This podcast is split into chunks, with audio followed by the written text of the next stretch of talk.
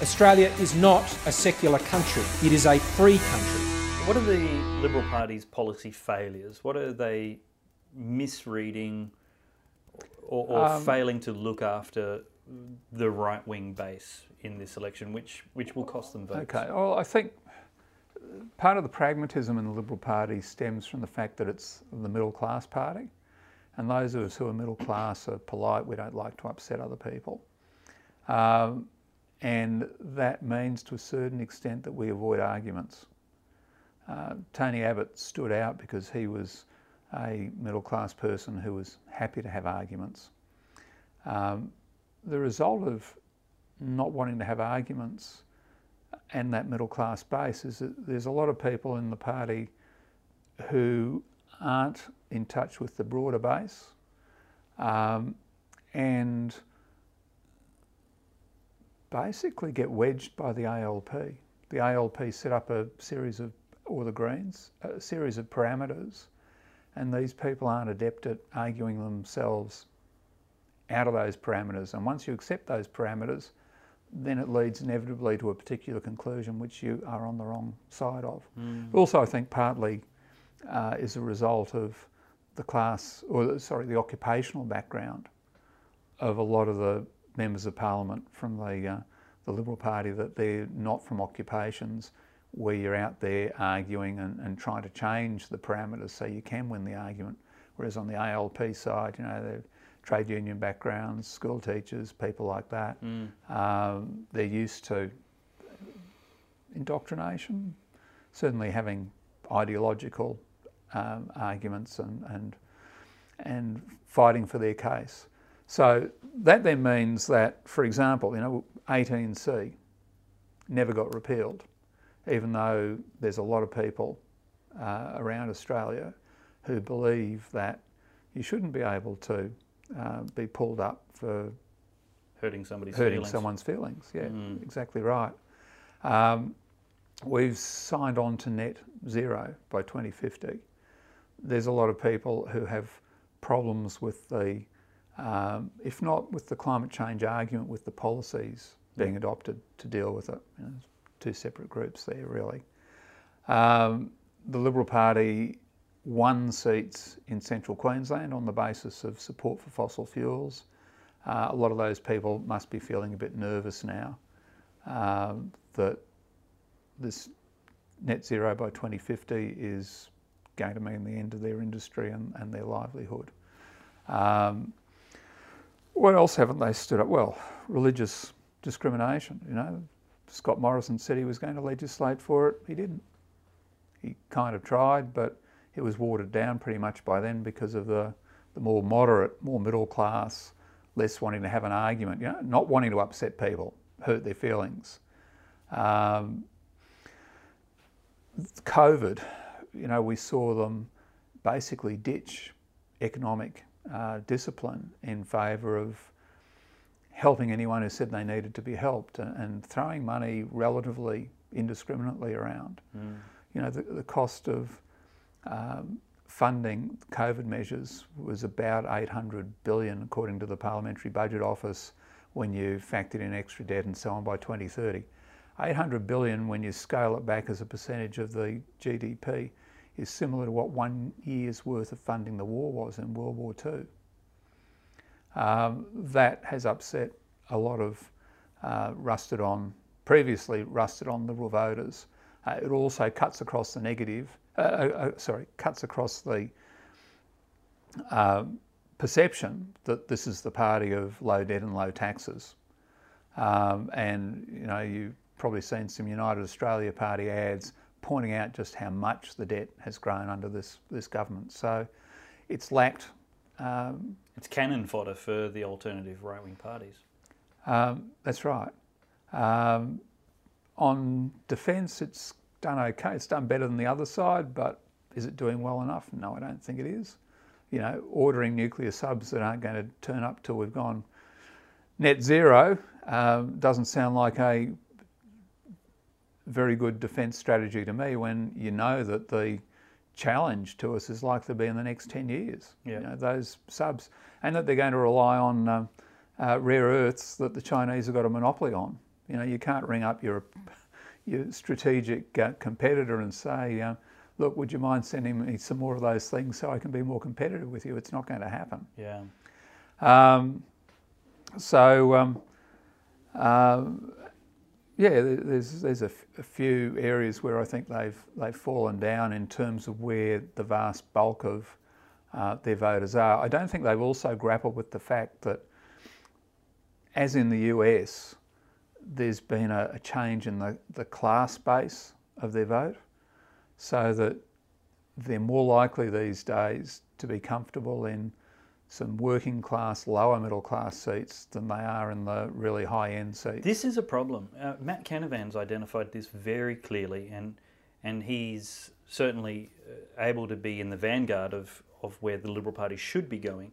And he's identified that the Liberal Party trying to hold on to inner city blue ribbon seats is a fool's game because um, the inner city demographic has very hardly very uh, firmly moved towards green votes, whereas the working class, the blue collar, the, the regional people more than ever are feeling betrayed by the Labor Green alliance and and much easier pickings for Howard's battlers, uh, for Menzies' forgotten people, um, for you know Morrison's quiet Australians. They're not in the cities anymore. Yeah, well, it's partly a function of if you're going to live in the cities, especially in the inner cities, which have gentrified. You know, they used to have a big working class component, but that's gradually disappearing. Mm. Um, you have to be well educated because education is the most common way that people attain wealth and um, status in our um, society. You know, it's yep. not many people inherit it. Some people do, but most people get it by either being in business or professions or management. And the education system doesn't value free speech and common sense like it used to. Correct. Uh, whereas people out on the outskirts of town and in rural and regional areas, they're less likely to have been polluted by cultural studies or you know whatever. Feminist interpretive dance. Yeah, yeah, yeah, all that sort of stuff. um, and they're also more in touch with how the world actually works.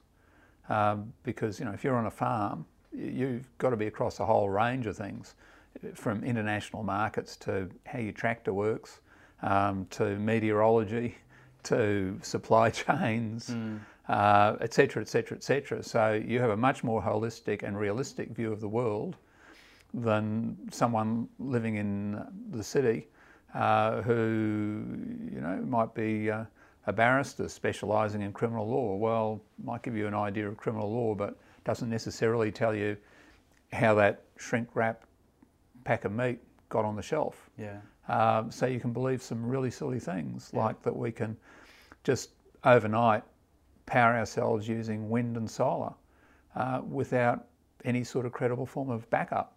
Yeah. Um, so, so there, there's a, a groundedness out in the suburbs and, and outside that which there isn't in the inner city, which is not necessarily new. If you go back to Menzies in his Forgotten People speeches, he relates to that.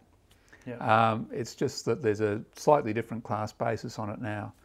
Um, so, you know, the Liberal Party perhaps has to face the fact it's not going to win some of its cherished seats, but that it may be exchanging those for seats that it would not have thought that it would win 20, 30 years ago. I think they can swap seats. I don't think they need to lose seats as in numbers. Yeah, they're going to lose some seats, but I think they can pick up some seats that were previously Labor strongholds because of this change. And so I don't think there should be uh, the renting of garments, sackcloth and ashes because they lose the seat of Brisbane. Because, I mean, sure, we should be able to pick up some of the outer seats which you might not have been contenders for before that. Yeah, but you know, if you take the seat of Brisbane, there's still a lot of working class people in there, and one of the things that I discovered in the Joh election win of 1974, which is now a long time ago, um, that in seats which for the record, prior to my time, prior to your time, prior to my first breath, um, well, I was still at school. I'll say in my defence, but looking at the figures uh, subsequently. Um, Joh got huge votes in Labor strongholds like South Brisbane. So there was a one term member, it was a Liberal member because the Nationals didn't run in South Brisbane, uh, member called Colin Lamont uh, for South Brisbane. And it's the only time, um, it's the only time I think it's been held by someone who wasn't left of the, the spectrum. It's now held by the Greens. There was wow. a guy called Bill Lamond um, who won the uh, seat of um, Wynnum uh, in the same election. And I don't think it's ever been held by right of centre before wow. or since. Um, so what you then realised was that some of these working class voters, given the right sort of right wing candidate, uh, would actually vote for them because they were voting for class reasons. They weren't voting for ideological reasons. Yeah. Um, so there's still those sort of voters in seats like Brisbane, and the, the right sort of Liberal campaign might lose some of the sort of trendier demographics, but might actually be able to pull some of those away from Labor. Yeah. Um, so they don't necessarily have to give up on these seats. Um, but I think they need to more clearly articulate what it is that they offer that the Labor Party doesn't. And I don't think that they're doing that at the moment. I think that's a huge problem for them going into this election. Um, and um, there's a group of voters who normally vote Liberal who are saying we think they actually need a, a time in the uh, in the uh, um, sin bin, maybe. Um, so it could be a bit similar to 1975, another election I suspect you weren't around for. Um, but that was Gough Whitlam's 1972, uh, sorry. Gough Whitlam's, he lost in 75. Um, a lot of Liberals voted for Gough because they thought it was time that the Liberal Party had, after um, 17 years or whatever it was in power, had lost its reason for being in power and its energy and that it deserved some time out. Mm. Um, Gough was so bad and the time so difficult uh, that within three years he was out again, and the Liberal Party was back in uh, with a landslide, historical landslide or historic. I am optimistic that a season or two with Labor will be just what the doctor ordered for A, the population, and B, uh, the Liberal Party. Well, there's, there are parallels between what's happening now and then because in 72, the Liberal Party was very centrist. Um, and um, um, 75, Malcolm Fraser, who ran that election, while he got a reputation later for being a lefty because of uh, his policies or his, his stand on um, refugees and, and, Aboriginal issues, 75 was seen as being a right wing ideologue. Um, and under the influence partly of Dr. David Kemp, uh, who had the so-called Kemp thesis, he actually tried to increase the difference between him and the Labor Party rather than the policy before was to try and move into the centre. So it was kind of moving out to the edges. I, I relate. Um, I, I don't know what this says about me, but I relate to Kemp. Camp or Kemp? Kemp, the Kemp thesis. I, I, I relate. Like chasing the centre, I, I, think, is foolish and dangerous. Um, I think distinguishing yourself from the alternative is the key to securing a majority. Yeah, well, it's the, it's the key to selling any product. Coke doesn't want to be coal, uh, doesn't want to be Pepsi, mm. wants to be Coke. Um, uh, so yes, um, so I think that's the way back for them. Uh, but would have to confess I'm in the, the, the, camp that says I'm not really sure uh, whether they're different enough from Labor these days uh, and whether they haven't basically come to the end of the road in terms of this government and they need time to refresh. I think every Liberal Party MP, whether in any of the states or in the federal party, whoever feels themselves resorting to the line but we're not as bad as Labor, or yeah, at least we're not Labor. it needs to give themselves an uppercut. Like that has to be the moment where you go, "Oh my god!" Putting my pundit's hat on, you know, I think they're going to lose this election. The signs are everywhere. Uh, Concetta Fierravanti Wells speech in the Senate last night, I think, uh, just another sign. The fact that the New South Wales Liberal Party hasn't managed to pre-select its candidates. Say? Oh, she said Morrison was a bully. Um, so we've had all this concentration on uh, bullying in the Labor Party, and here you've got a, a Liberal senator bringing the focus back on the on the Liberal Party. Wow, Um, that is not going to be. it's the sort of stuff that happens when Wouldn't you're want to falling be to EO pieces, in her office today. falling to pieces at the seams. Um, I remember 1983. So I was on the federal executive in 1982, and the Joint Standing Committee on Policy, and we knew we were going to lose the 83 election. Uh, in fact, I ran in that election for the Liberal Party in the seat of Griffith. It required an 11% swing for me to, to win it. Uh, there was no way I was doing it because I thought I was going to be a Member of Parliament. I was doing it because the only person they could find to run was a 25 year old young Liberal federal vice president who just happened to live in the seat and said, Yeah, if you can't find anyone, I'll give it a go. Right, No one was under any illusions. that was you. That was me. Um, and at the Joint Standing Committee on Policy, you had people saying, well, why don't we do this and why don't we do that? And you say, but that wouldn't be responsible. And they'd say, yeah, but if they win, they'll be lumbered with it. And if we win, well, it's a bigger problem being out of, out of power, so we'll do it. And I think with Julia Gillard and, um, uh, the um, um, NDIS, that was another one of those. Well, I'm probably going to lose, but this will be a signature policy, and I won't have to work out how to pay for it. and I don't know whether you noticed, but in the budget, some of the biggest increase in budget outlays was in the NDIS. Uh, it was obviously going to be a monster.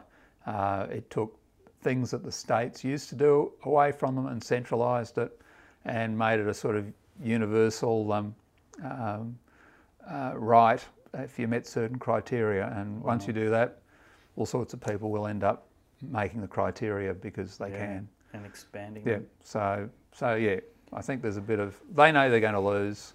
So you you're seeing all this ill discipline and, and things breaking out. Strengths Okay. and weaknesses of the National Str- Party. Well,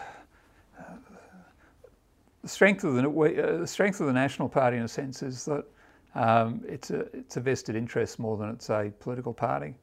Um, the National Party was originally formed uh, by rural interests who wanted to lobby for benefits for rural industries. Um, there's a split essentially within the National Party between the large scale farmers and the agriculturalists. That's an historic one, so graziers, wheat, uh, they tend to think a certain way. They tend to be international in perspective because they're more likely to be exporting.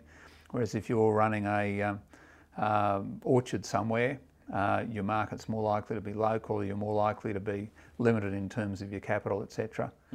Um, so there's a, the sort of the two um, industry-based or, or yeah, broadly based within the party. These guys are protectionists.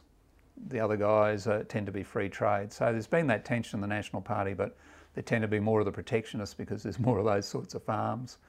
Uh, so they've tended to dominate.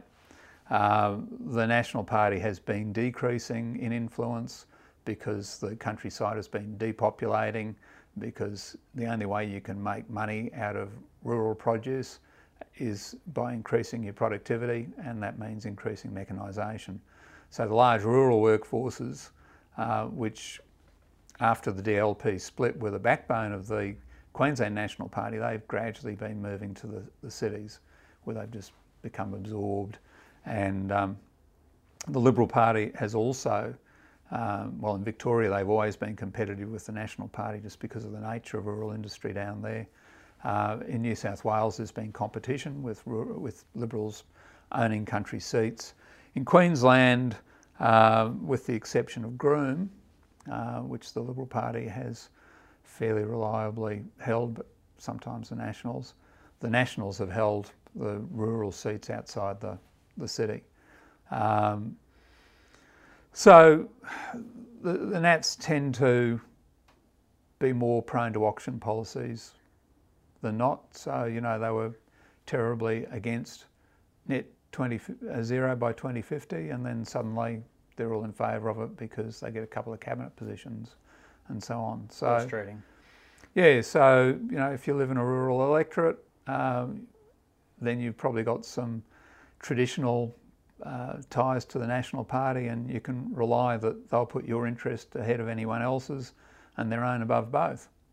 Uh, if that's not too cynical.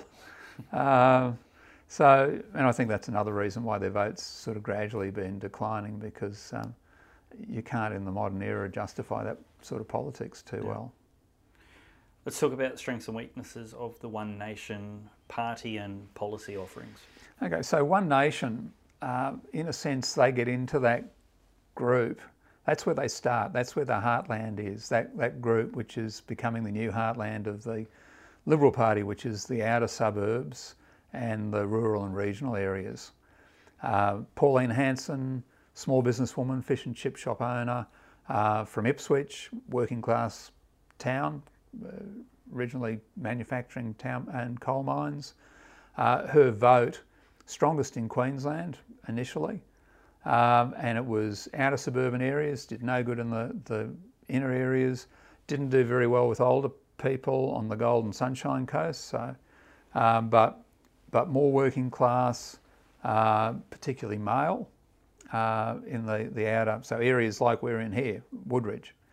Um, her vote sort of then would peak somewhere around the Brisbane Valley, and, and there was a, a peak up behind Cairns on the, the tablelands, and somewhere around Maryborough and, and places like that, there was also a bit of a peak. As it flowed up the Great Divide and went over the top, it would then start declining as you got out into the more um, um, grazing type large scale agricultural areas where people had a different mindset. Um, so she got a lot of working class people as and traditional Labor voters as well as traditional Liberal voters, which is why a 45-55 split was pretty common. So even though ALP would disown her, uh, a lot of their voters, erstwhile voters, were actually voting for her. Mm. Uh, and she didn't make that big a difference because a 45-55 split gives the Libs just a 10% advantage. It's not that much. Um, she was originally um, almost a personality cult rather than a political party. Mm, um, and sure. the party organisation was set up so that she ultimately had all control. Um, she had members and she had supporters, and a lot of people who thought they were members were actually supporters, and they got no say in what happened. Uh, I think it's more democratic these days. Initially, her policy positions would have been mainstream in 1960s Australia, which I think is why she appealed to an older, kind of working class, less educated demographic. Um, so she was a protectionist. Um, she was in favour of um, uh, regulation. Uh, she really didn't get the free market. Um, socially conservative. Um, she um, um, also, you know, had a lot of policies that, well, echoes of white Australia, which again was abolished in I think about 1967 by the, effectively by the, the Liberal Party. Uh, but before that, you know, it was Australia for the, the white man, and that was across both uh, parties.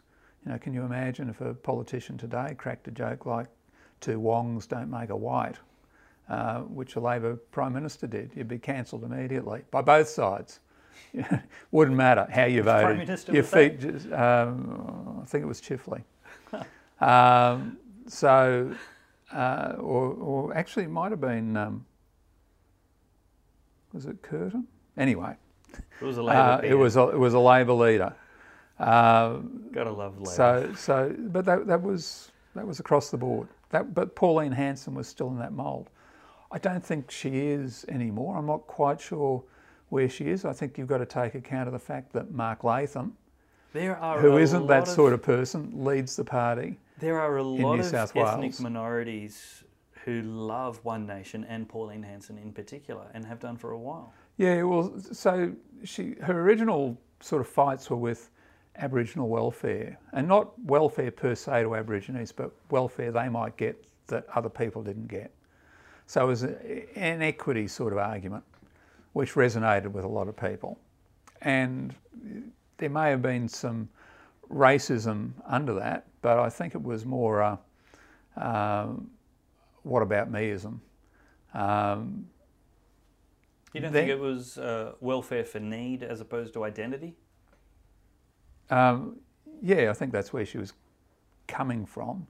Um, but, you know, I, wouldn't swear that a lot of her supporters weren't oh, nursing no, some racial grievances. You, you, you, and then that sort of played into, then she, she went after the, when she went into Parliament, she went after Asian immigration to a certain extent. Uh, and where she comes from, you know, we'd had big waves of uh, Vietnamese and Cambodian um, immigration, uh, which, you know, people felt they were prepared to work for. It was white Australia again. The, the worry mostly about people overseas coming here was that they'd undercut wages and conditions, and they'd take things away from the Australians. Which isn't racist, it's protectionist. Um, well,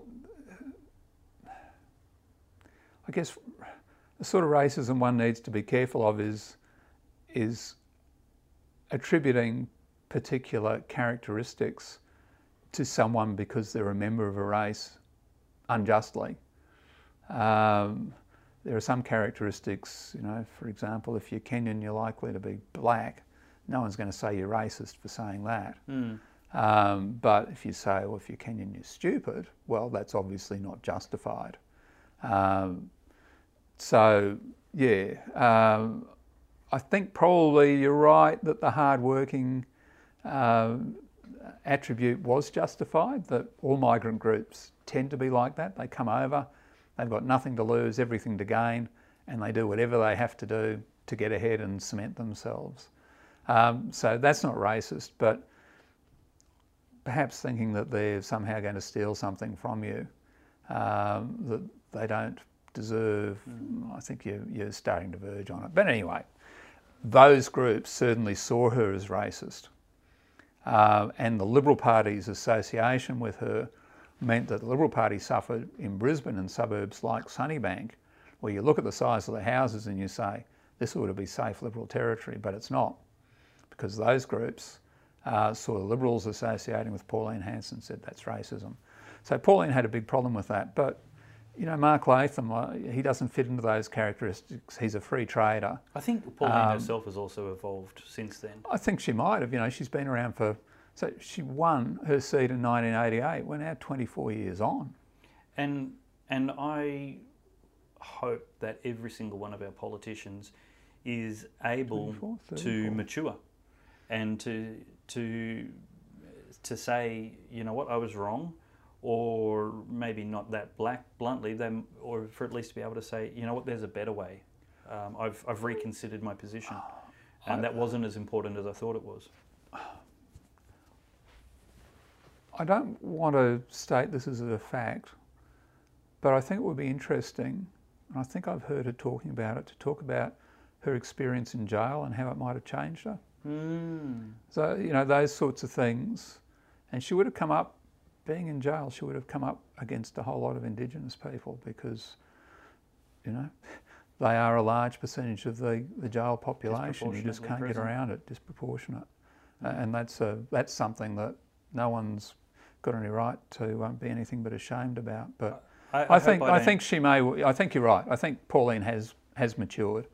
Um, I hope I don't get to 60 or 70 and, uh, am still as hard nosed as I was decades earlier. I hope I soften. Oh, she's still pretty tough, but you know I think nobody the, would accuse her of being soft. The party's broad and she's softened. Um, I'm still not sure how democratic it is in terms of its internal workings and how much of a mass movement it is, yeah. or how much it's really centred around the what are their strengths? cult of Pauline. What, what's what is a right wing voter uh, going to be looking for when they choose One Nation as their well, as their number one vote? Because it's more a cult of personality. The other person I haven't mentioned is Malcolm Roberts, who is you know very free trade um, and open markets, and who has particular positions on COVID and on um, um, climate climate change, which there's a large proportion of the Conservative base holds. Mm. Um, so if you're voting for Pauline, to a certain extent, he's not up for election this time round, but to a certain extent, you're voting to keep a structure in place that will bring Malcolm back. Uh, Pauline doesn't buy into those arguments, not that I've noticed. Uh, right. Oh, she doesn't. Sorry, she does in COVID. Sorry, she does in COVID. Um, so, so that's probably given that people don't vote for the entire party platform right. because no one in their right mind would. Uh, there's just too much there, and most of it won't get implemented anyway. You vote for the, the sort of the headline things. So yeah, there's a lot of people going to say, "Yep, she stands up for us because she's against vaccine mandates." Uh, if we want to hold the government or the opposition, because they've both been in it together, accountable for some of the miscalculations mm, mm. on COVID policy, then Pauline's one way of doing it. So I suspect that would be the really big pit. Um, are there any of the minor parties, any of the minor freedom parties, which distinguish themselves from One Nation in any particular policy area? Yeah, okay. Um, so, so if we deal with the UAP, because it's a bit similar to Pauline, it's kind of Pauline with a couple of coal mines and royalties from the, the Chinese. Um, so it's a personality cult around Clive Palmer. Uh, Clive's got much less personal pulling power than Pauline, um, but he's got a lot more money. Um, and politics is kind of his passion. I was going to say hobby, but I think it's more than that. Um, so he's spending a lot of money. He's a bigger than life personality. He's got a bit of the Donald Trump ability to say outrageous things mm. that get people excited and talking about him. And while most people don't like him, he doesn't need most people to like him to potentially get a seat in the Senate, which is where he's aiming for. Um, so Clive has been very much uh, freedom, freedom, freedom, uh, which is about COVID. Um, he's also free markets and and so on, but I'm not sure how deeply filled out his policy um, prescription is. Um, I think it's pretty much what Clive feels on any particular day. Mm-hmm. Um, String of thought bubbles. Yeah, but he's he's the kind of respectable rascal. Yeah, there's, there's, there's, a fair bit of the Trump about him, mm. um, and um, so yeah, I mean he'll be again he'll be fighting over the COVID vote with Pauline.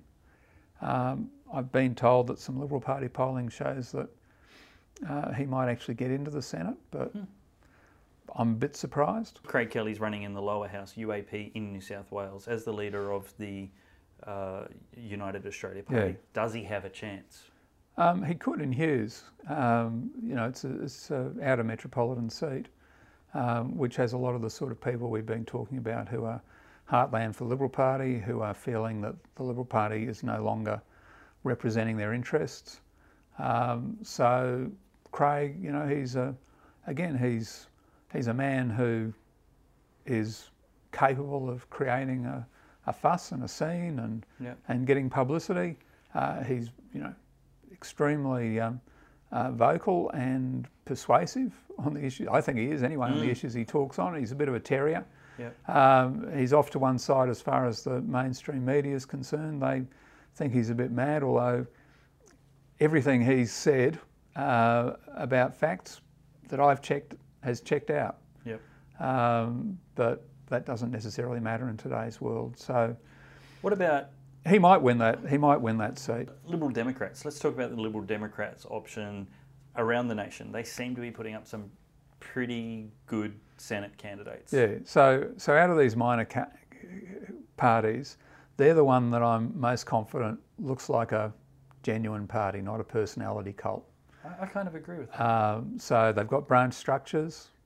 Um, they have centralised governance mechanisms. Um, they select their candidates off some sort of membership ballot. Um, they have a policy platform that's been determined by the members. Um, they've got a broad membership, uh, which is, it skews a bit younger actually than um, uh, some of the others. Uh, so One Nation skews older, Liberal Party skews older, and I'm pretty sure the UAP would, but I'm not aware of any statistics I can uh, peg my hat on. But I know the Lib Dems skew a bit, bit younger. Um, they've only, you know, if they get 3% of the vote in an election, they're doing well. Um, I think they got about 1.5% last election. So, you know, again, I don't think they're going to win any House of Reps seats, but they've got some prospects in the Senate, um, particularly in Queensland, where they've got Campbell Newman, former state premier, running for them. And um, Campbell will point out to you that even when he lost the state election in uh, 2015, he had a larger first preference vote than anyone since has got either winning or losing. Uh, and there was some polling done maybe six, eight months ago showing that uh, if he was in state politics, he'd be the most favoured person to be leader of the opposition. So he's still got a large following out there. Uh, to win in the Senate, you don't need 50% of the vote. You just, mm. as I say, say, said, need a quota of 14. I think he's got quite a good chance. If he can can keep ahead of United Australia Party and get their preferences, then I think he probably wins on the back of uh, preferences from Amanda Stoker, who's the last candidate on the LNP ticket. And I think that with Campbell running, he's going to steal some votes from the, the LNP. Their vote will be down a bit. So she's the one at risk. Uh, I think what he might get plus UAP gets him in front of her her preferences go to him. Do you think Pauline's a shoe in in Queensland? Um, well, unless she gets starved of second preferences, you know, Campbell might starve her of second preferences. Depends on the deals mm, that are done. Mm. You know, it really, it, it, really is that sort of touch and go. John Ruddick in New South Wales. Well, just before we finish with with Newman, he's been quite strong on the vaccine mandates as well. Mm. Um, so he's competing with UAP and Pauline on that. I guess the thing that, that he brings and, and that the LDP has that the others don't is that they're more a cosmopolitan party. They're not cosmopolitan in their outlook, they're nationalist. You know, they believe that a nation isn't just lines on a map, mm. uh, that it's a, a, state of mind, that being Australian doesn't mean that you've just hopped off a plane at the airport and you're here. Uh, so they're not the what Mark Latham or no, not anyway, what they call the anywheres. They're the somewheres. Uh, but you know, Campbell, small L liberal. Um, so on social issues, he's fairly, you know, he wasn't against gay marriage, for instance. Um, and the LDP, you know, I think you'd find a that's actually a very strong. His potential Achilles heel is while he's probably got the same uh, social conservatism as Clive Palmer and Pauline Hanson, um, he's well known as not being against some of those issues, which doesn't mean he's in favour of, but it's interpreted well, that, as that he's gives in favour of. That gives him an appeal over and above the. So if you're someone who thinks that you're pretty socially tolerant and liberal, um, but you're appalled at vaccine mandates, uh, that gives him a point of difference yeah, from okay. Pauline and Clive, which Pauline and Clive don't have from each other. Mm. Um, so, you know, I think those sorts of things play. Point. You know, and, and the the LDP the LDP get their votes uh, in places like the inner city, believe it or not. Uh, in Queensland, they're strong on the Gold Coast. Um, they're strong in some country areas as well. Um, and I'm not quite sure exactly what drives these things. I don't think there's any one demographic that they get, but there's a sort of there's a, a cluster of people anywhere you go who are basically libertarian in the, the US sense. So, mm. you know, just leave me alone, let me do what I want to do. Um, and that's the way everyone ought to, to live their lives. Um, so that's where the social liberalism comes into it. I'm fairly sympathetic to that sentiment. Yeah. well, they're, they're, they're, not, they're not conservative. They're, they're genuinely liberal, but liberal in the, the classical liberal sense. And the difference between that and the conservative is the conservative is more invested in the institutions, um, whereas the classical liberal is less invested in the institutions. However, compared to the socialist or the Marxist, um, who wants to rip the institutions down, these two are still relatively close to each other. This is, um, I mean, certainly with my audience, that's conservative Christians largely. Um, it, it, it's the it's the thing I, I, want to explain is that uh, right now, the battles we are fighting, we need uh, we need like those battles have been fought and lost. Abortion, gay marriage, um, euthanasia. Yep. Those those issues aren't issues we're fighting. Um, it's now beyond looking to government for solutions and looking to us for solutions. Yeah. Therefore, especially because of that, but also because the battles are now on liberty and freedom, um, that is where we need uh, libertarian governments like mm. the LDP to maximize our freedom, win these battles that we're fighting now, mm. which also consequently help us better fight those battles that have been lost. We can better, as communities, as Christians and congregations, be solutions to those cultural problems. Mm. The government ha- doesn't have to solve everything, but what we do need is a government who will give us the ability to say the truth. Yeah. Our freedom of conscience, religious liberty, yeah. and and essentially articulate persuasive arguments in those issues where government can no longer be the solution, or at least in, in the foreseeable future. Yeah. But that's it, it's a bit nuanced and sophisticated when you're just thinking, oh, but he's he's in favour of abortion or gay marriage. Yeah. Well, and what gets in the way is a lot of Christians are absolutist. Um, you know, and it's to a certain extent it's inherent in Christianity because Jesus says, I am the way, the truth, and life, and no man comes to the Father but through me. Um, and so we've had doctrinal differences, um, and Catholics think they're the only ones going to heaven, um, and Protestants think the Pope's the Antichrist. Um, although they take a more charitable view on Catholics' chances of getting to heaven, but still, huge differences. Um, and we've also had a long history of trying to force other people to accept our doctrines. And when you're in a position of power, which we have been in the Western world up until hmm, probably the 90s, mm. um, then you could kind of have the luxury of uh, freedom of speech and letting people blaspheme, for example. Um, that's not something that um, they ought to be allowed to do. Uh, whereas, you know, I think the authentically Christian point of view and the one that actually helps us all is everyone's free to sin. Um, Jesus never said to anyone, you have to do what I say. He said, this is what you should do. If you don't want to do it, that's fine, go your own way. And now that we're not in a position of power, uh, those Christians who think they can enforce some sort of Christian morality or ideology or belief on other people have to understand that no, no, that that's not feasible. It was never right, but it's not feasible. Mm. And the Christian way of dealing with these things is to be like Jesus, to say, You're free to put me up on a cross and crucify me. If that's what you want to do under your laws.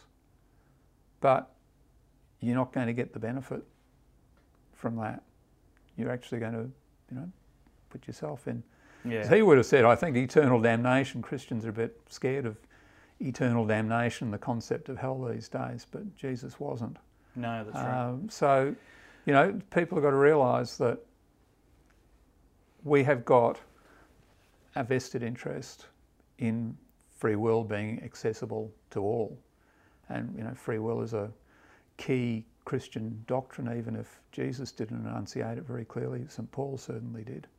Hmm. Um, the, Garden of, the Garden of Eden certainly did. Well, yeah. the choice was theirs. Yeah. well, don't. it was. Yes, you're right. Um, here's here's the boundaries. Stay in them or transgress them. Your choice.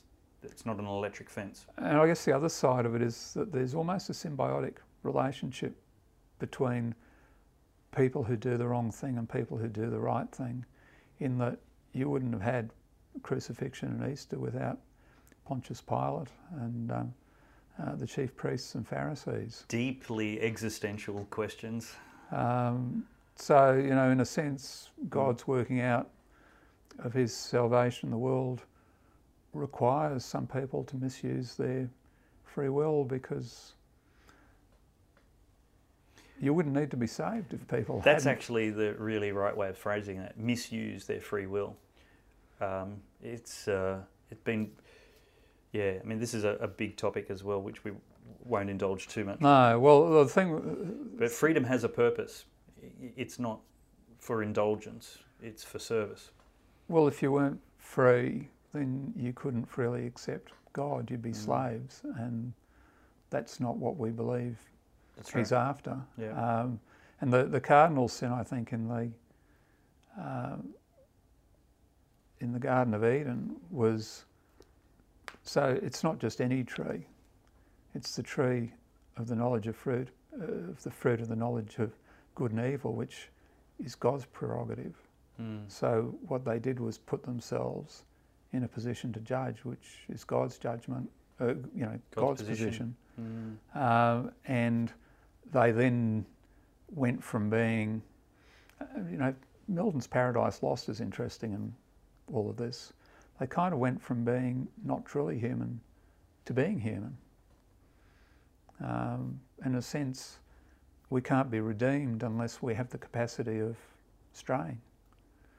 Yep. So the Garden of Eden, in some ways, you look at it, it was a necessity, and, and that's that's the kind of doctrine that Milton's got in his Paradise Lost. Interesting.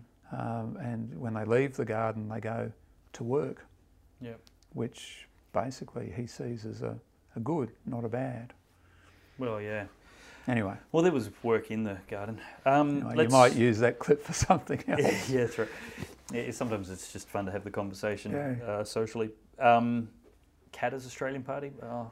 Yeah, okay, Katter's. Um, so, Katter's interesting. In a sense, it, I was going to say cult of personality, but it wasn't really. It was just an independent. So, you know, he became the independent member for Kennedy. Um, and um, I'm just trying to think when Katter's Australia Party actually became a party, but I think it might have been after Pauline Hanson. Um, and you might notice a lot of the minor parties were named after someone. Vanity names. Um, well, it's because the person had the brand, not the party. Yeah. Um, so, you know, if you called it the uh, Central Queensland People's Party, big deal. Katter's Australian Party, oh, yeah, that's the guy in the big white hat. Clever marketing, but it. Oh, you know, it was Derryn Hinch's um, Justice Party and Jacqui um, Lambie and Network and, and Xenophon. He, Xenophon, yeah. he actually changed his name ultimately of the party. But so, so that was part of the marketing strategy. Uh, and that kind of signalled this is about a personality. Bob was more organic in that he was there, he'd been there for quite a long time, and then it sprang out of it. Uh, his son Robbie runs the, the state party, but I think without having studied its constitution, that it does have some democratic um, uh, structures and, and some sort of way of determining policy, which isn't just what Bob thought was a good idea when he woke up that morning. Yep. Um, and it also fills a gap that the LNP left when the Liberal Party and the National Party merged. So the big risk when the Liberals and the Nationals merged was that people who had voted National because they didn't like the Liberals would find they had nowhere to go. The Liberals would kind of colonise the Liberal National Party. And the Liberal National Party is actually a division of the Liberal Party, even though some of its members sit in the National Party uh, party, room. party room down in Canberra. Um, so uh, Katter has actually, I think, picked up some of those people who were disenchanted when the National Party moved in with the Liberal Party. Um, but he's very geographically confined. So, yeah, you know, um, he'll get up. No two ways about that. Yeah. Um, will there be a successor to him because he's, I think he's about 78 or something like that now. He can't have too many rounds left in him. Um, and is there a chance of a Senate candidate? I wouldn't have thought so, but. Mm. Um, the Democratic Labor Party, are they nationwide? I don't think so. Um, and I don't think they're really the DLP that people in the 60s, 70s, and 80s knew either. I think that's it's pretty much had its had its day. Shooters, Fishers, Farmers Party. Um, yeah, they're, they're, a party that will get some Senate votes in, in different uh, states. They don't have any sort of clear, charismatic leader that I'm aware of. Mm. Um, they seem to be able to run contradictory policies side by side in state elections. Um, so I think they're more a protest party than anything else. Yep. Um, you know, there, there are certain voters and there are certain times when voters want to send a message to the major parties and they'll grab a minor party that's available to send that message. Uh, and they don't mean that they approve of that party, they mean they disapprove of the other parties. So I think the shooters, fishers, and um, whatever uh, fit into that kind of mould. So they were a way of sending the National Party, principally, I think, in the last uh, right. New South Wales state election, a message. They polled okay. Um, Do the parties hear this message? Oh, if you think you're going to lose a seat because of them, yeah, of course you do. But is there any? Um... I mean, John Howard heard the One Nation message. I mean, that's what marginalised Pauline after '98. So, so, here's my worry, and you know, th- that's a great example of uh, of them hearing the message. What about the West Australian Liberal Party? They've been devastated, eviscerated, mm. um, and the rhetoric coming out of the party after that was that it was the fault of the Conservatives, um, rather than acknowledging it was their lack of appeal to Conservatives, which which cost them that vote. Um, if they don't hear the message, then they'll stay irrelevant, and someone else will fill the vacuum because there's always going to be a place for right of centre views, um, however they're defined in a, any particular context. Mm-hmm. So. Um, if they don't pick it up, then someone else will. Uh, and you can look to Canada for examples of that because the progressive conservatives there went down to I think two votes when Is that Kim an Campbell party was, name?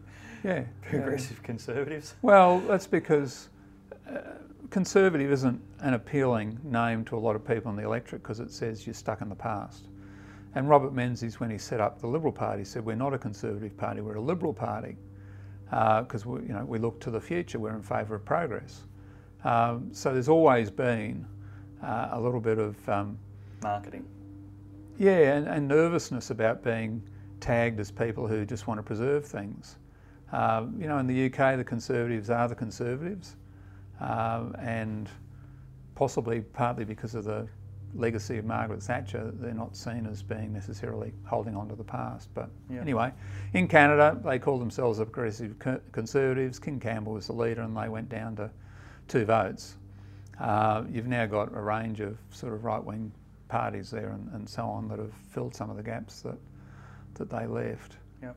Um, so, yeah, so Western Australia, you know, the National Party might might fill the gap, might. Um, or if they keep losing, then the people who are doing Does the, the losing. National Party contend in Australia, in Western Australia? They're the official opposition. Ah. Okay, great. Um, so, yeah, um, eventually they'll get the message.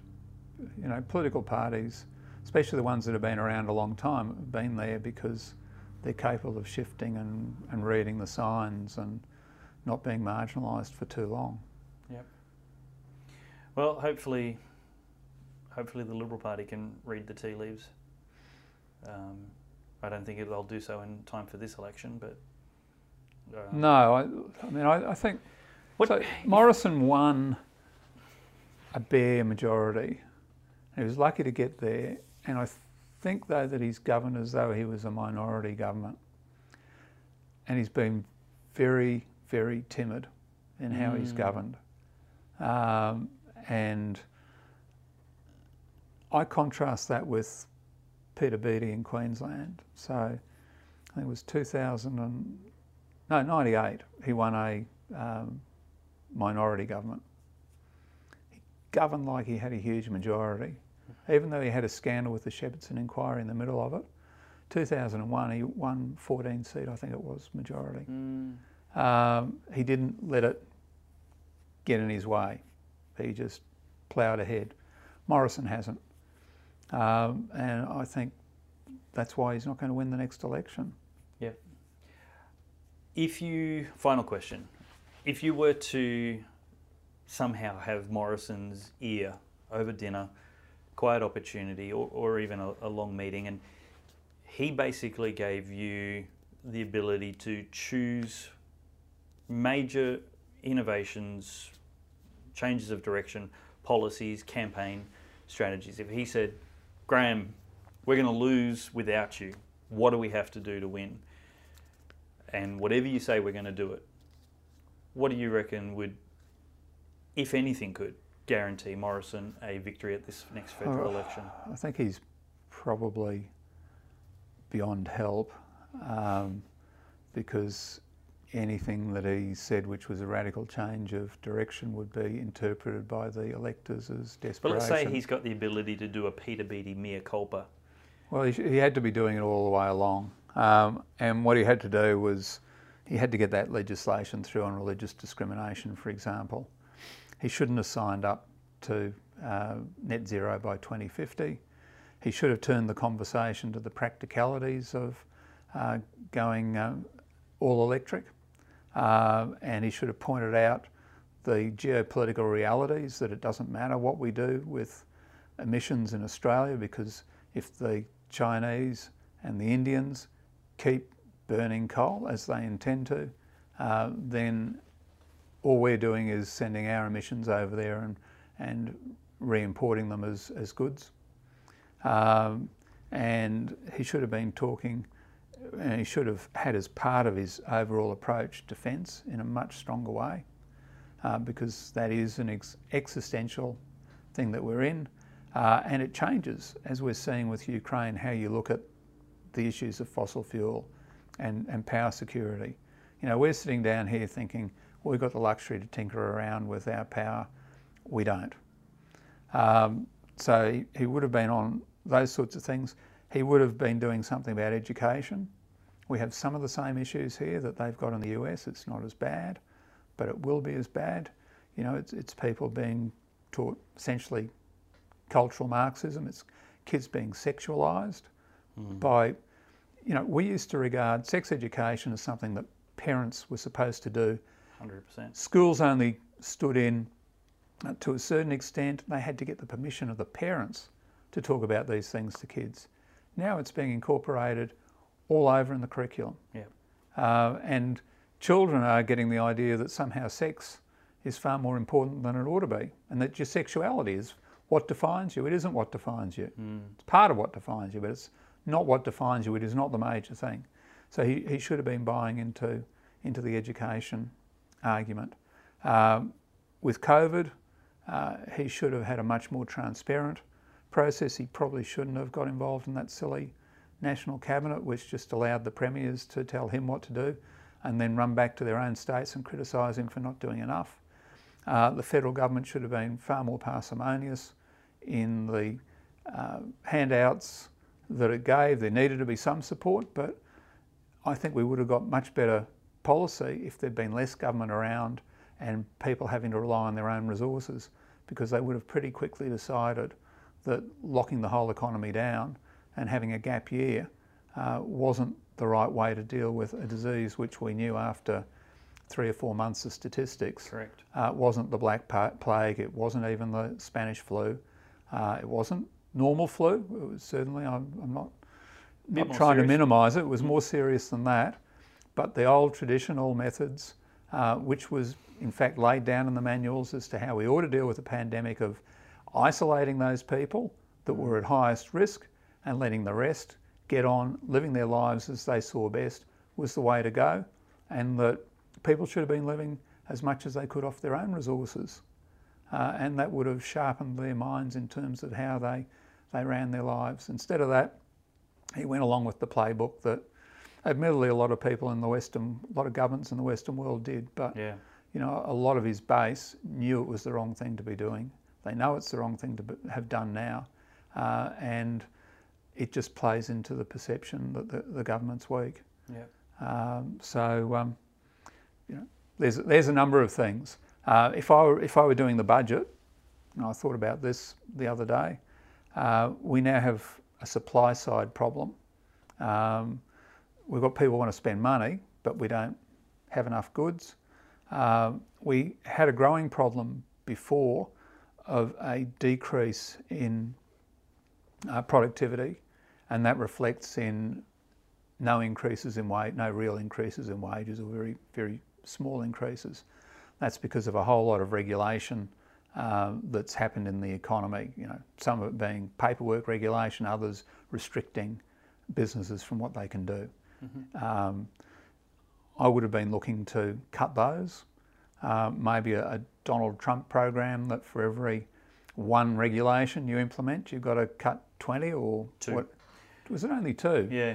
I thought it was 10 or something like that. But He far exceeded those goals. far exceeded. Okay, all right, far exceeded it. But uh, that would have been part of it. I think I would have been radically looking to decrease company tax because basically the way company tax operates here is that the dividends get passed through and you pay at your own marginal rate. And if you don't have a marginal rate because you're too poor, then you get money back from the government for what the company paid. Um, so what stays in and gets uh, taxed at the uh, company rate is basically the money that companies invest in themselves. Well, you take the company tax off, there'll be a lot more investment happening, you get a lot more growth in the economy. Um, and I would have been looking at ways of paying back the debt faster, trying to at least not grow the um, uh, public service, because again, the public service is a dead weight on growth in the economy because it's re- redistributive. Now, you need redistribution in, in economies, but you don't want too much of the economy being involved in redistribution. You want as much being involved in production as you can.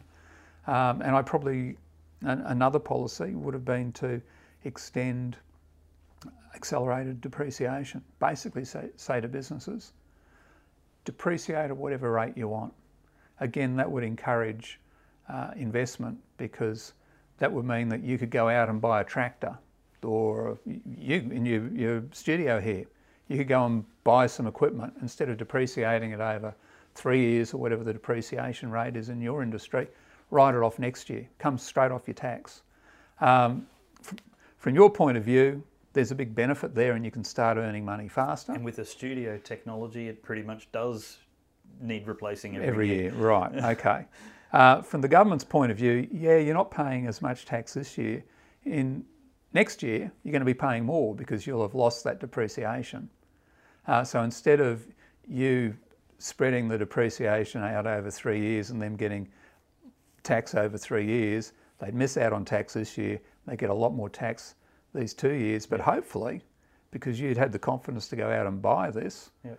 you'd be making more money anyway, so they'd pick up the difference. And or you get to survive Yeah. in order to pay tax. And, and that would appeal to that small business, outer suburban, um, aspirational class, a lot of whom are, are in businesses and they'd see the opportunities and they'd say, thank goodness there's a government that cares about us. So, you know, they, they'd be some of the policies.